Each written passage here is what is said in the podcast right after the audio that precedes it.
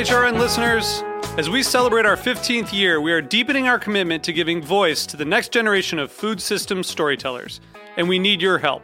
Our internship and fellowship programs help activate new possibilities for underrepresented and underestimated young people through experiential journalism, audio engineering, and production training.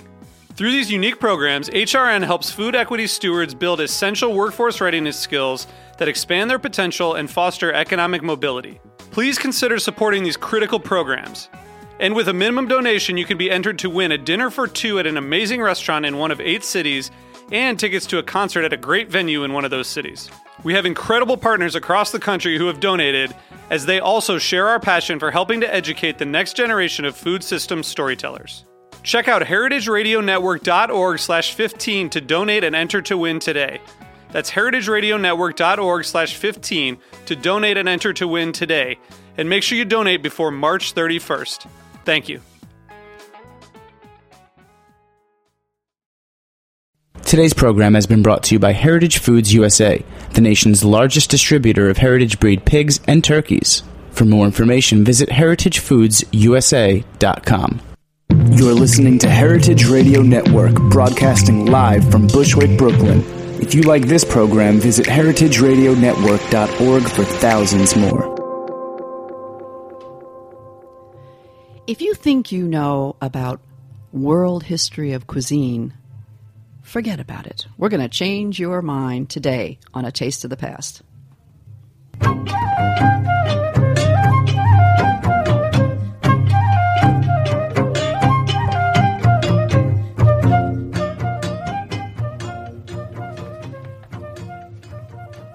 Hi, and welcome to A Taste of the Past. I'm your host, Linda Pelaccio, here on heritage radio network dot org.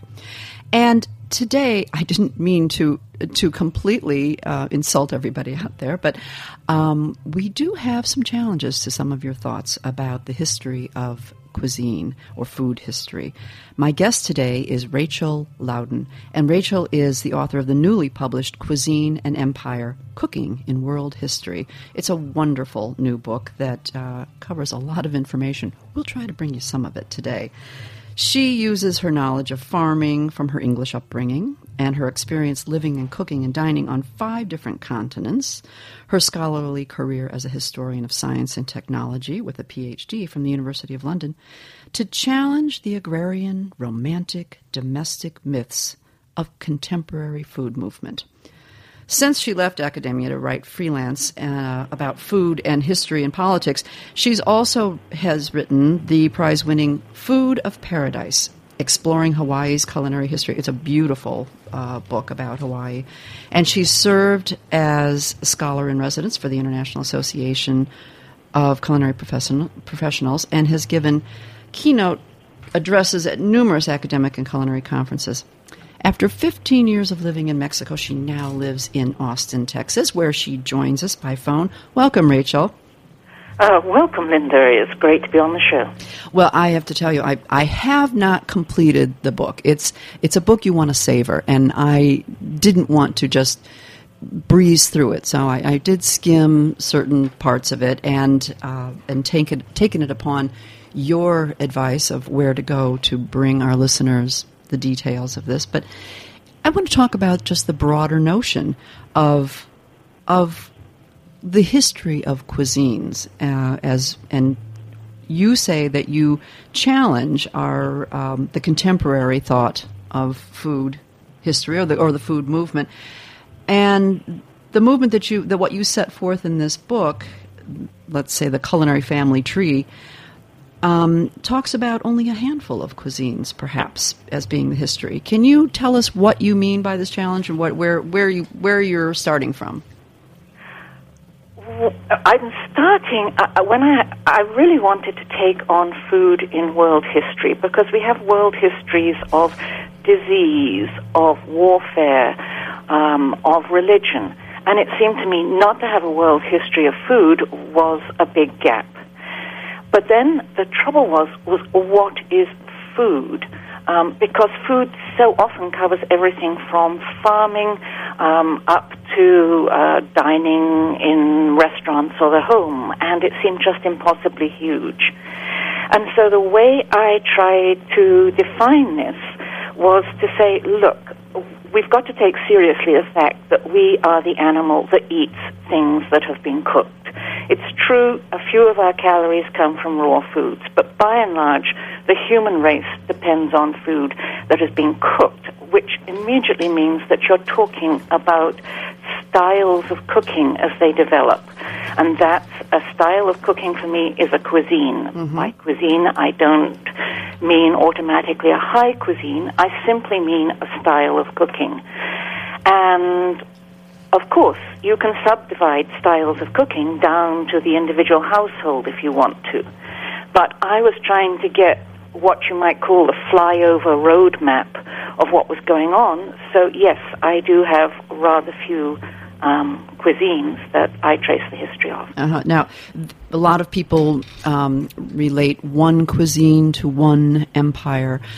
You kind of blew that out of the water as well.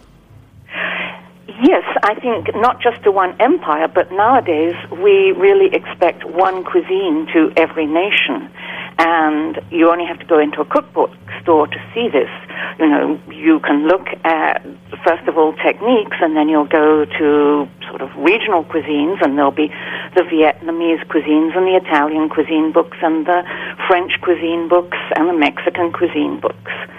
Um, but when you look at world history, you realize that the nation is really a very recent phenomenon. Um, many nations have only been formed in the last couple of generations following the breakup of the European empires. And even the older nations really only go back about a couple of hundred years. So the question is what happened before there were nations, because you can't really have a national cuisine unless you have a political nation. Mm. And the big political units before nations, um, they overlap with nations, are empires. And what you find is that although you might think there would be one, one cuisine per one empire, um, it's always been the case that people have looked at successful societies, successful empires, successful political units, and said, well, maybe one reason they're successful is because their people are eating really well. And so there's always been copying of cuisines from one empire or one uh, political unit to another. Mm-hmm. Uh, and you actually give a, a very good example of this, and that was um, in talking about the Islamic influence on Mexican cuisine.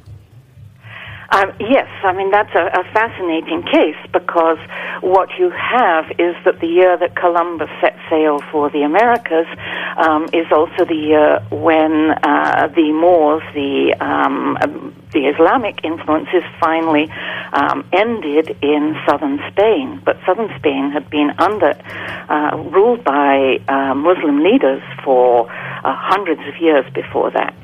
They had imported the cuisine that they wanted from um, the Middle East, from Baghdad, which was the kind of cultural capital of the Islamic world in the Middle Ages, and it had become established in a slightly modified form in in um, southern Spain, in Al-Andalus, as it was called. And then, of course, when the Spanish moved to the New World, they took with them the cuisine that they knew, the cuisine they had grown up with, which was a Christianized version of um, the Islamic cuisine, which had originated um, hundreds of years beforehand in in Baghdad. Mm-hmm. Now, you say they when they traveled to this new country, they took the cuisine they knew with them. And that brings me to the cover of the book. You, in another interview that you gave with Alicia Harris, um, you...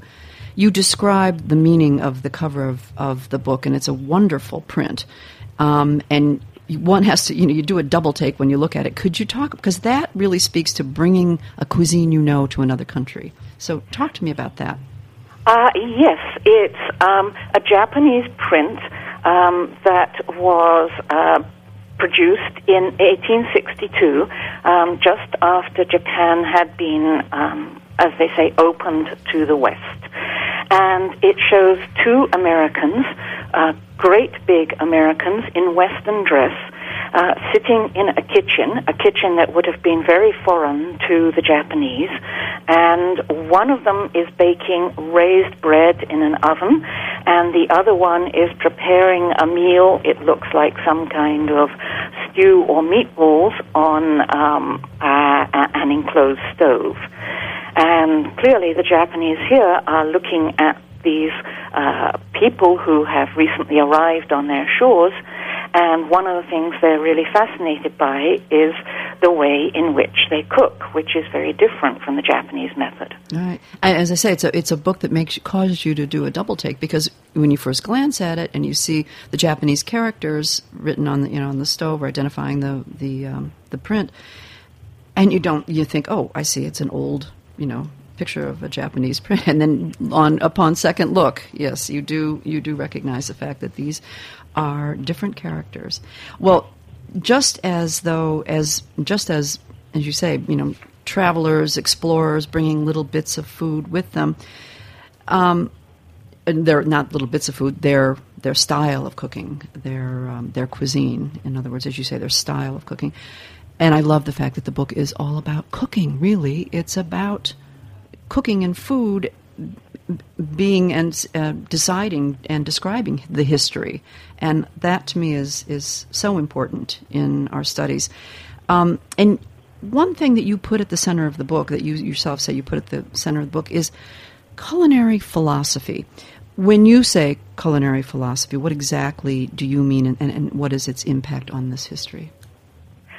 Uh, it's all the things we think about when we are planning a meal. I I have to admit that the idea is uh, taken in part from uh, Kamelia Panjabi, who is a wonderful uh, culinary entrepreneur, economist, cookbook writer, um, working between India and London.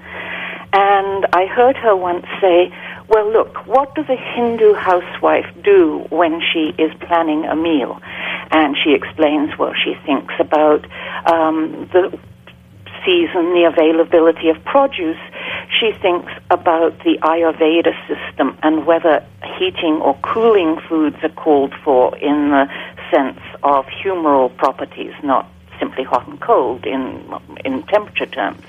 She says, you have to consider your family God and whether what day of the week it is, because certain foods are appropriate to the family God on certain days of the week. You have to consider your um, astrology, and also that goes into it. And then, of course, there are basic things like who's coming to dinner, what their preferences are, um, are the colors going to make an attractive plate, and so on and so forth. And I listened to this and I thought, my goodness, I don't, you know, think about my astrologer or my family god, but I go through exactly the same kinds of motions when I'm planning a meal. So that when we're thinking about what we're going to eat, and I think we always think before, you know, thinking comes first, um, we bring to any food preparation this whole uh, raft of very basic beliefs that I divide up into kind of three sets. One is the social, political, economic um, beliefs that we have. Do we want? Do we believe that uh, certain foods are appropriate to certain peoples, to certain ranks of society? Um, then there are the moral or religious beliefs that we have. What is the right way we should eat? And then there are the beliefs about the natural world. Um, what is, what should we eat that is uh, appropriate uh, to our bodies, appropriate to the farming we have, and so on and so forth. And all these considerations get brought to both planning an individual meal and also more collectively to the way society organizes its food. They become so internalized, of course, that we don't think about them explicitly until we're given a jolt, as I was when I heard this story about the Hindu housewife and her planning, because obviously she was bringing a very different set of beliefs to how she should plan a meal. And so there was this both parallel between thinking about what she was going to do and the difference of you know, coming from a radically different culinary philosophy from mine. Mm, indeed. Um, getting back to the the families of cuisines, or the, the culinary family tree, as you so aptly put it, um, can you tease out for us, like, some of the, you say, you, you said maybe there's only a half a dozen or so. What some of the, briefly mention the major movements? Sure. I mean, obviously all of these can be subdivided, but what you find um, early on with the first states is that very quickly most cuisines become, uh, most people opt for a cuisine based on grains, I think for the very practical reason that grains are the easiest um, foodstuffs to provision cities and armies with. Well, and so anyone, that, right, and anyone studying food history and culinary history knows that that's where you start. I mean, once we yeah. w- once we were able to to uh, domesticate grains, you know, then it was then the world took off. Yeah, exactly. So you you get you quickly, of all the possible foodstuffs in the world, you quickly get cuisines based based on grains, and by say one thousand B C, that's the way the world is, mm. and it it stays that way with rather more grains than we think about at the moment. The Chinese are still primarily eating millet, for example, um, really until the big world religions come along, and uh, the big world religions reshape these grain cuisines to fit with um, Buddhism or Islam or Hinduism or Christianity, instead of, as previously, um, a belief that uh, sacrifice was the basic religious way of uh, the basic uh, religious Uh, mode. Um, so in the early empires, you have grains and um, the archetypal meal, the meal that joins society and the gods and the individual, had been the sacrificial feast, the feast after offering the gods food in sacrifice. With the big world religions, you get a search for food as a way of personal enlightenment instead of a bargain with the gods. And um, I think roughly the three most important uh, big uh, world cuisines based on world religions are Bud- Buddhist cuisines, which transform the whole of the eastern half of Eurasia, um, Islamic cuisines, which transform the whole central part of Eurasia, and Christian cuisines, which come... I mean, chronologically, Christianity comes before Islam, but the great expansion of Christian cuisines is with the move to the Americas, with the um, expansion of the Spanish and Portuguese empires in the sixteenth century. Mm-hmm. So that's your sort of second big stage, and then sort of quite out of the blue, really, um, from a really backward part of Uh, what had been a sort of backwater of culinary history, uh, northwestern Europe, you get, thanks to the enormous changes that take place in the seventeenth century in religion with the appearance of Protestantism, in political thought with the Peace of Westphalia and the development of modern Western nations, um, in... Um, theories about the natural world with a change from the humoral system to modern nutritional theory, then you get uh, modern Western cuisines, which spread enormously with the European empires and which are picked up in modified form by um, a lot of other countries around the world, particularly Japan. Mm. It's interesting because you set it out so concisely that in your premise it's easy to see how all these different cuisines have crossed these boundaries, political boundaries, religious boundaries, and it and it makes sense. Uh, are you ready? Are you ready for some some good scholastic debate? Or well, obviously, any book that, that makes such, you know, broad claims is asking for debate, and I really hope I get it because, you know, I, I come from, as you mentioned, I was a historian of science, and I think one thing that um, everybody who studies science internalizes is that the way we come to better understanding of the natural world is by, you know, trying out big ideas and then discovering where we're wrong. So, you know, I hope people will come along and say, you're wrong here and you're wrong there, but at least, um, you know, you gave us some interesting ideas to think about. That's right. That's right. We have to take a very short break, and sure. As soon as we come back, we're going to be talking more about food history.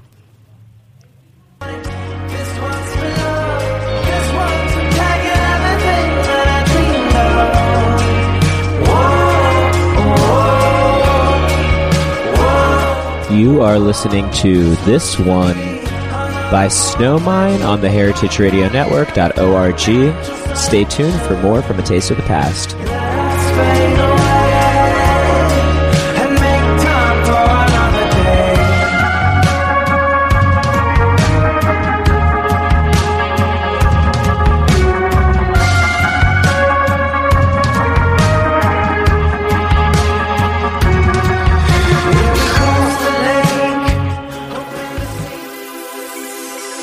The following is an actor reading an actual customer email from Heritage Foods U S A.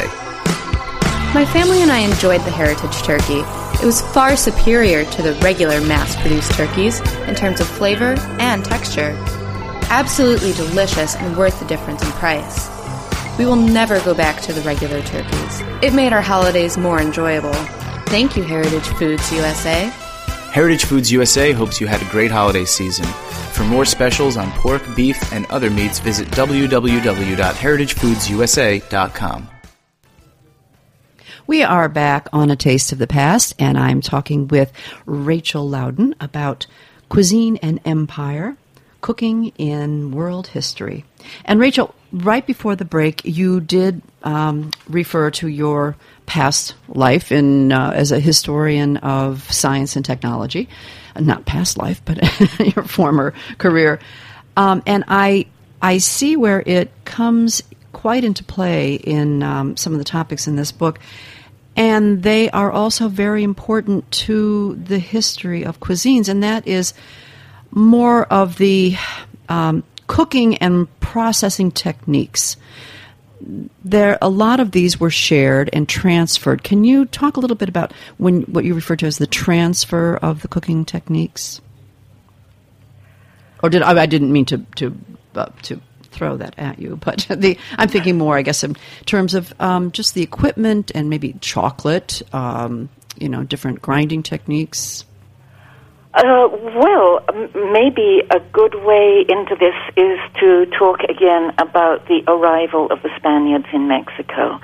Um, the Spaniards, there's an illustration I love in the middle of the book that shows the Spaniards getting off a boat, and they are bringing absolutely everything with them to reproduce their cuisine. So they are bringing the seeds, obviously, to plant wheat. Um, they are bringing millstones. They are bringing sacks to put the wheat in. They um, they are also, although these are not illustrated, in their heads they're bringing the knowledge to build bread ovens. They're bringing the knowledge to build the kind of stoves they like. They're bringing their cookbooks. They are bringing their um, copper pans instead of the clay pots that the Mexicans used. Um, and so you can actually see, you know, that they are bringing the whole the complete culinary package, the the recipes, the utensils, the tools, and the ingredients to reproduce their cuisine in the New World. We hear a lot about the Columbian exchange, you know, that um, there was a two-way street between um, the Old World and the New, and that the New World's gift to the Old was all kinds of new um vegetables, maize, avocados, tomatoes, potatoes. But in fact, what's really interesting, if you think about it from a cooking point of view, is that there was very little culinary exchange. There was a one-way culinary movement from the Old World to the New World, but very few of the New World cooking techniques made it back to the Old World. Um, the method of making tortillas never made it to the Old World. The method of preparing nopales, the cactus paddles, never made it to the Old World. The method of um, rehydrate, drying and rehydrating chilies and using them for um, flavor and color and texture as much as for heat barely makes it to the old world. And so one of the things I want to do is to, you know, divide, to try to analyze in these big movements what is and isn't going and which way the techniques are moving. Hmm, interesting. Yeah. Uh, something else that we um, that I wanted to touch on, and that was your reference to high cuisine, or haute cuisine, as the French would say, and Amy Trubek mm-hmm. wrote a, a bit about that in her book of haute cuisine. Um, and Jessica Harris even writes about it in, in high on Eating High on the Hog. Mm-hmm. Um, um, in talking about high cuisine, of course, we can go back to the, the whole grain culture, right, and, and the um, accumulation of wealth. But talk a little bit about um, the high cuisine and how that really Uh, divided national cuisines more more by class than than um, than a national cuisine. Um, yeah, this is, I think, absolutely key, because we live in such a funny world at the moment. funny, uh, viewed from the long perspective of, of culinary history, because in the last couple of hundred years, at least in the West, the distinction between high and what I call humble cuisines has really broken down. Um, it's true that we can, you know, people will say to me, well, the rich still eat, you know, um, fancier stuff than the poorer among us. And, and, and that's true, but basically everybody now can eat the same kinds of cuisine. In the past, there was a really huge distinction between high cuisines and humble cuisines. High cuisines, um, which were eaten by maybe five to ten percent of the population at most, um, had plentiful meat, plentiful fat, plentiful sweeteners. They had exotic goods brought from long distances. They had processed foods. Um, they had sauces and sweets and appetizers. Um, they were prepared by male cooks in general, or professional cooks at any rate, and they were eaten in special dining rooms with special utensils, whether it was the Greeks reclining on benches at the symposium, or, you know, um, the French um, in the eighteenth century eating off fine porcelain in, in dining rooms. Mm. And none of that was true of what most people were eating. They depended largely on grain, rice, or bread, very little in the way of meat or fat, um, no sauces or sweets. Um, it was a home cuisine prepared by domestic cooks, and it was eaten out of a common bowl, usually with a spoon or the fingers, in in without any special dining area. Uh, and that was the basic reality, and it mirrored the social and political reality of a small, um, landowning, monarchical, aristocratic elite, um, and a large number of people who actually did the work on the land. Mm. It's interesting because you also mentioned the, well, not also mentioned, you mentioned the social aspect of the dining habits, and very much of culinary um, study about the dining habits. And uh, and in the book you mentioned, too, like whoever, you know, thought that the, that a meal meant a coming together, and like a family meal or dining as a group, um, there's you, you did examine that quite a bit, and I found that very interesting. Uh, yes, I think, I mean, we are so used to, it's, you know, it's almost a cliche now to say, you know, uh, the meal is the place where people come together, and it, it uh, joins us. It, it is the, the spot where um, people can become um, friends, united, families can gather together. It, and we see the family meal very much as the basis of um, the state, in the sense that children at the family meal are um, inculcated in the values of, of the society.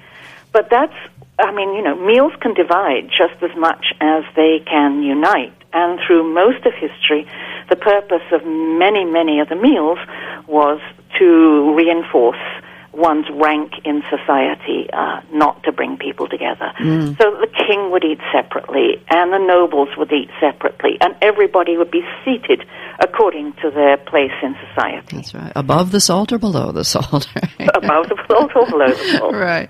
Uh, well, um, you asked the question, and I think it, it's it's a good one to leave our American listening audience with, um, to give them some food for thought, and that with all that you have um, written about in this book and in your um, studies, it kind of puts asunder maybe some of some of Americans' thoughts about um, a national cuisine, or addresses their uneasiness about whether we even have a national cuisine. You asked the question yourself, um, um, you know, to talk about Americans' uneasiness about whether we have a national cuisine and about whether that question even makes any sense. I, th- I, I mean, I think absolutely the Americans have a national cuisine. Um, I think the confusion comes from a couple of uh, things. Um, one is that many people, uh, and it's a perfectly legitimate way of using cuisine if you want to, um, identify cuisine with high cuisine. And, of course, America was, from its founding, was set its face against this distinction between high and humble cuisines, because it was founded as a republic in reaction to the monarchies of Europe.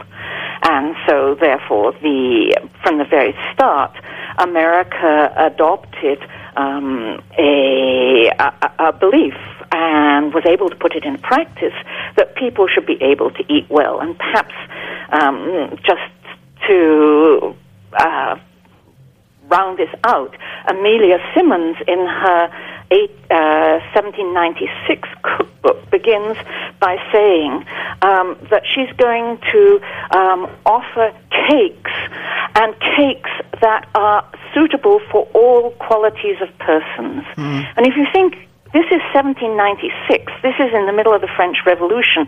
This is when, in Europe, people are fighting over whether or not you have access to bread, let alone cake. And Marie Antoinette did not, of course, say, let them eat cake. But cake was, in Europe, beyond the, the um, reach of most of the population. And in America, there's Amelia Simmons saying, everybody's going to have cake.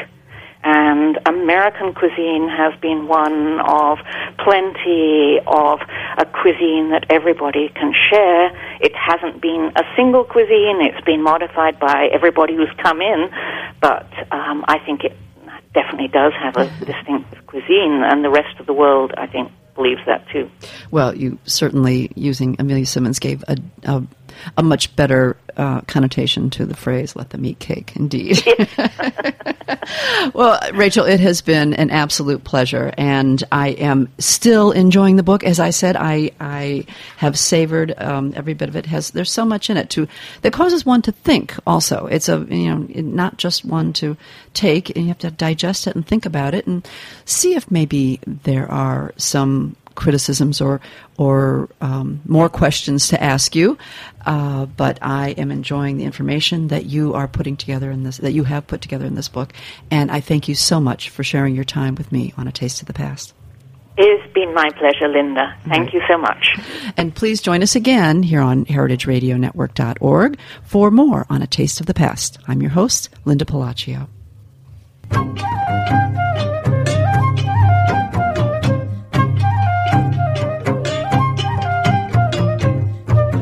Thanks for listening to this program on heritage radio network dot org.